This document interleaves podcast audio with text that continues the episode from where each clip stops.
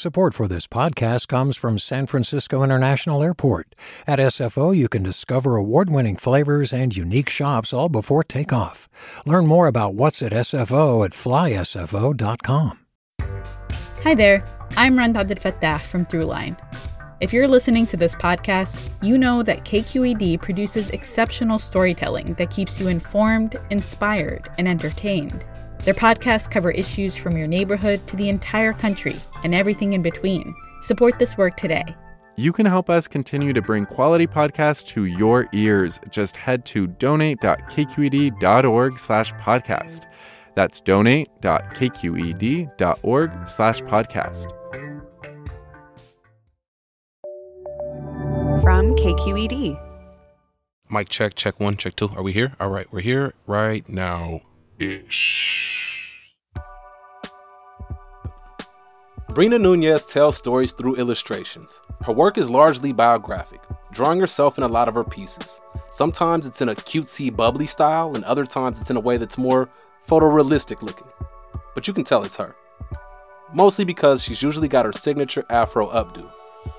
On top of telling her own story in her comics, she also takes shots at larger social and political issues, like a recent one that spoke to the importance of voting by mail and simultaneously maintaining demands for justice. Her work has been published by The New Yorker and The Huffington Post, and she self-published numerous pieces and zines. I like to think of comics as like this mobile like museum that you have like in your pocket or like in your backpack. My name is Pendarvis Harshaw. This week on Right Nowish, I'm talking to Afro Guatemalan Salvadorian cartoonist Breena Nuñez.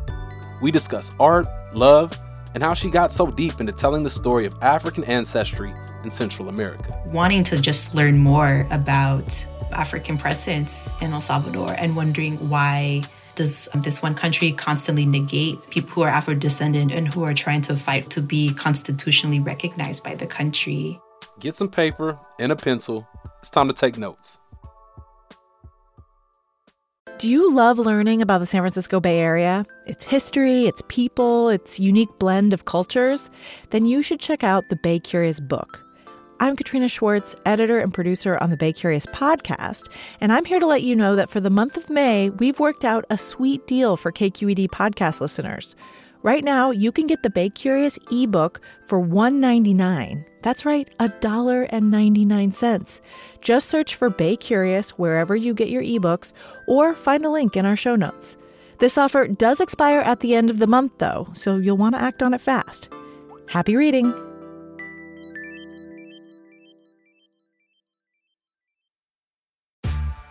Hey there, this is Brittany Luce from NPR's It's Been a Minute. KQED's podcasts like The Bay, Bay Curious, Mindshift, Right Nowish, and more all tell the stories of the Bay and beyond with reliable, human centered journalism. They aim to inspire, make you think, entertain, and expand your understanding of the place you call home. Here's how you can support podcasting at KQED. Showing your support is easy, and you can join Brittany in supporting KQED Podcast too at donate.kqed.org slash podcast. That's donate.kqed.org slash podcast. Your focus on African influence in Central America is something I want to learn more about. Why do you choose to do that, express that in your art? I think it was definitely out of seeing a deficit of um, blackness being acknowledged in Central America and specifically in El Salvador. I'm half Salvadoran and Guatemalan. And even in Guatemala, where there's like a large black population of Garifuna people, it's an ethnic group that is very Caribbean. So they are located not just in Guatemala, but in Honduras and Nicaragua and Belize. These populations have not been discussed or like even considered to be Central American or even Latin American um, for so many years. I've been racialized as black as a kid. And for the longest time, I felt like I was the only person that also had these curiosities, wondering if there was ever a black presence or an African presence in El Salvador. I'm really happy that Um, comics have kind of connected me to other people who have like if not similar and same experiences as i had growing up and wondering why are we being called colombians brazilians but nobody would think that we're Salvadoran or we're Central American. So, using comics as a way to make people feel less alone is what I I realize at the end of the day. That's what I'm constantly doing with my work. Was there a specific point, a time, something that set you off to say, you know what, I got to do something about this? Yeah, I think now that I'm reflecting, I think it's been um, this one comic, El Memín Pinguín, this character that is drawn in in blackface. Um, he's a very popular comic book character from Mexico uh, and throughout other parts of Latin America. He's illustrated in ways, storylines where I think he constantly just gets in trouble. Memín, ya tarde. Gracias. And he's depicted as like a, a little boy. He is a little boy. And there's just been moments where I've even seen some of the pages where he's kind of drawn in really like sexually explicit like positions. And I'm just feeling pretty triggered and just like feeling I don't know, like a bodily, like biochemical reaction from seeing these images, right? It just felt so just so debilitating to like the spirit. I cannot make comics and not center just like what it is like to exist as like an Afro descended person. I want somebody with nuance and I guess that's why I often gravitate to memoir too. I have a small child. I, you know, watch comics and illustration and cartoons all the time. Wondering from your perspective, what's the power that comes from using illustration to tell stories? For me, it's like understanding cultures. This can also just be used as not only a form of entertainment, but as an educational platform and tool. Il faut absolument que tu me donnes 50 tomates. Ah oui, mais pourquoi faire Golnaz m'a dit qu'il y a des mecs qui vendent des cassettes sur l'avenue Gandhi. Persepolis has definitely been a huge inspiration for forming my philosophy when it comes to creating comics. Like, I want to do it with with dignity, but also like with like a critical ethnic studies lens. I was introduced to like the Sunday funnies, like the newspapers. My grandpa always left that section like on the table for me to read.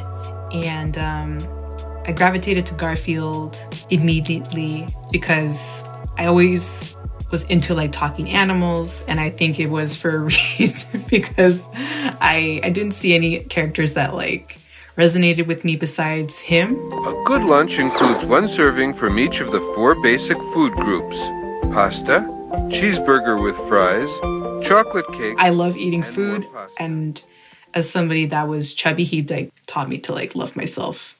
My Guatemalan side of the family were also comic readers as well. They mostly read um, Donald Duck in Spanish.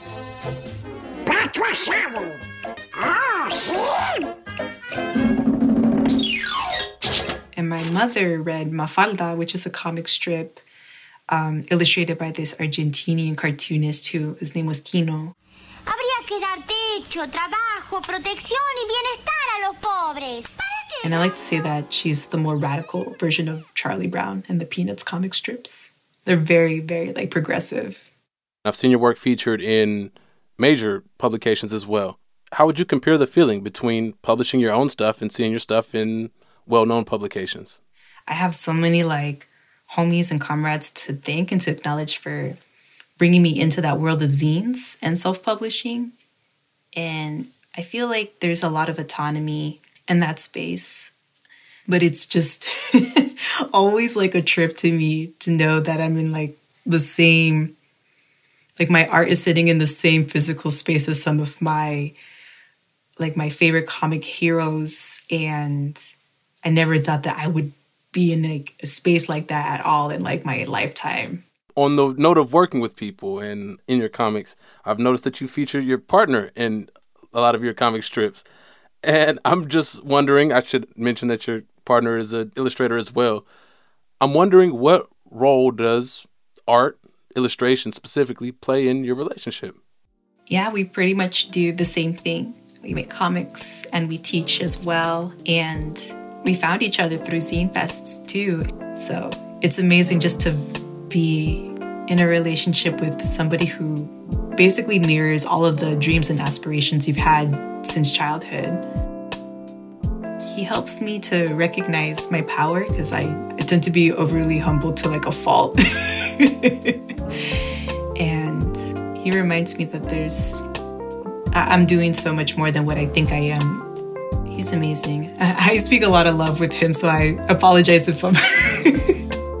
no, I'm just over here like getting teary eyed. It's like, oh, it's so sweet. But really, really, I mean, as a human, you would love to have a reflection. As an artist, it's a lovely situation to have that support. It's it's a working, loving relationship. So, Breena, I actually found out about your work through my producer, Marisol. She brought your work on because it obviously spoke to her. So, I'd actually rather her ask you this next question. Hey, Breena, Marisol here.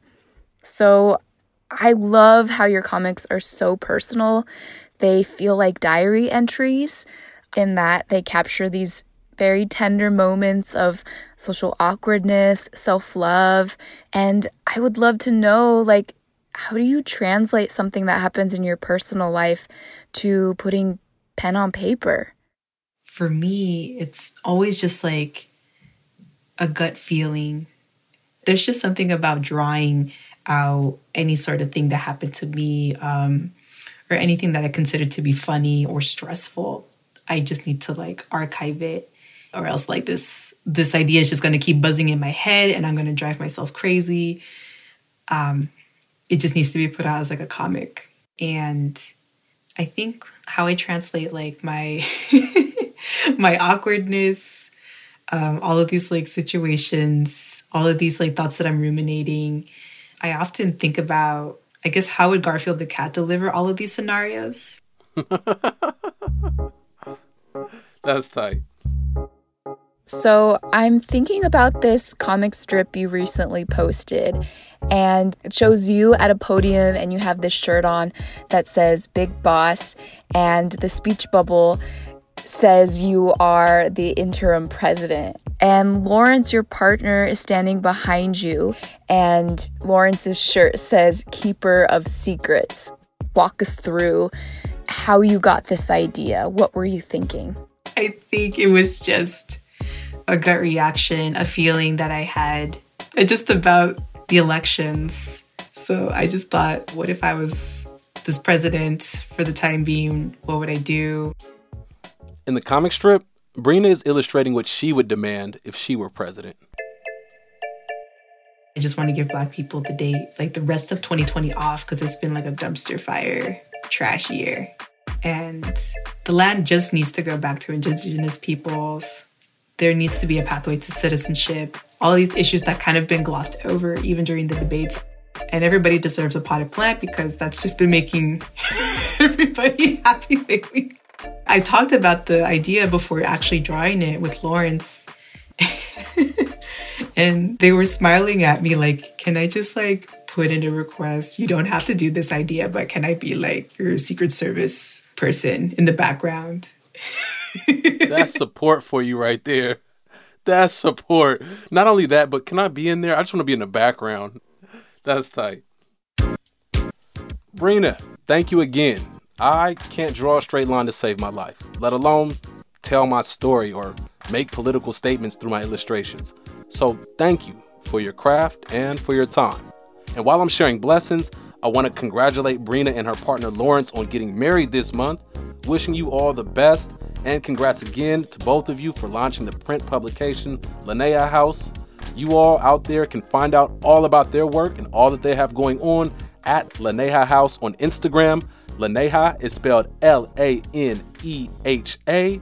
Keep an eye out for their new comics and new zines, all coming up in the new year. One time for the production work of Marisol Medina Cadena and Julie Chang. Here's to Jessica Placzek, our editor, and this week's engineer, Seal Mother. Big time thank you to all the folks who are working to spread the word about our show, our engagement team, Kiana Mogadam, Lena Blanco, Sarah Pineda, and Vita Kong. The KQED execs are Erica Aguilar, David Marcus, and Holly Kernan. Thank you to everyone who made this possible. This episode is the last one of the year. It is time to burn the 2020 calendar, and then after that, burn the ashes. We're going to take a few weeks off for the winter recess, and then right nowish we'll be back in mid January, on the 15th to be exact. We'll return with a story that you gotta hear. It's about a black polo player from East Oakland and his affinity for boots. After that, we're gonna bring you the first in our four part series about hip hop musicians from the Bay Area. I'm looking forward to it. Until then, my name is Pendarvis Harshaw. Thank you all for listening to this story and all the stories we've produced this year. Y'all be well. Peace.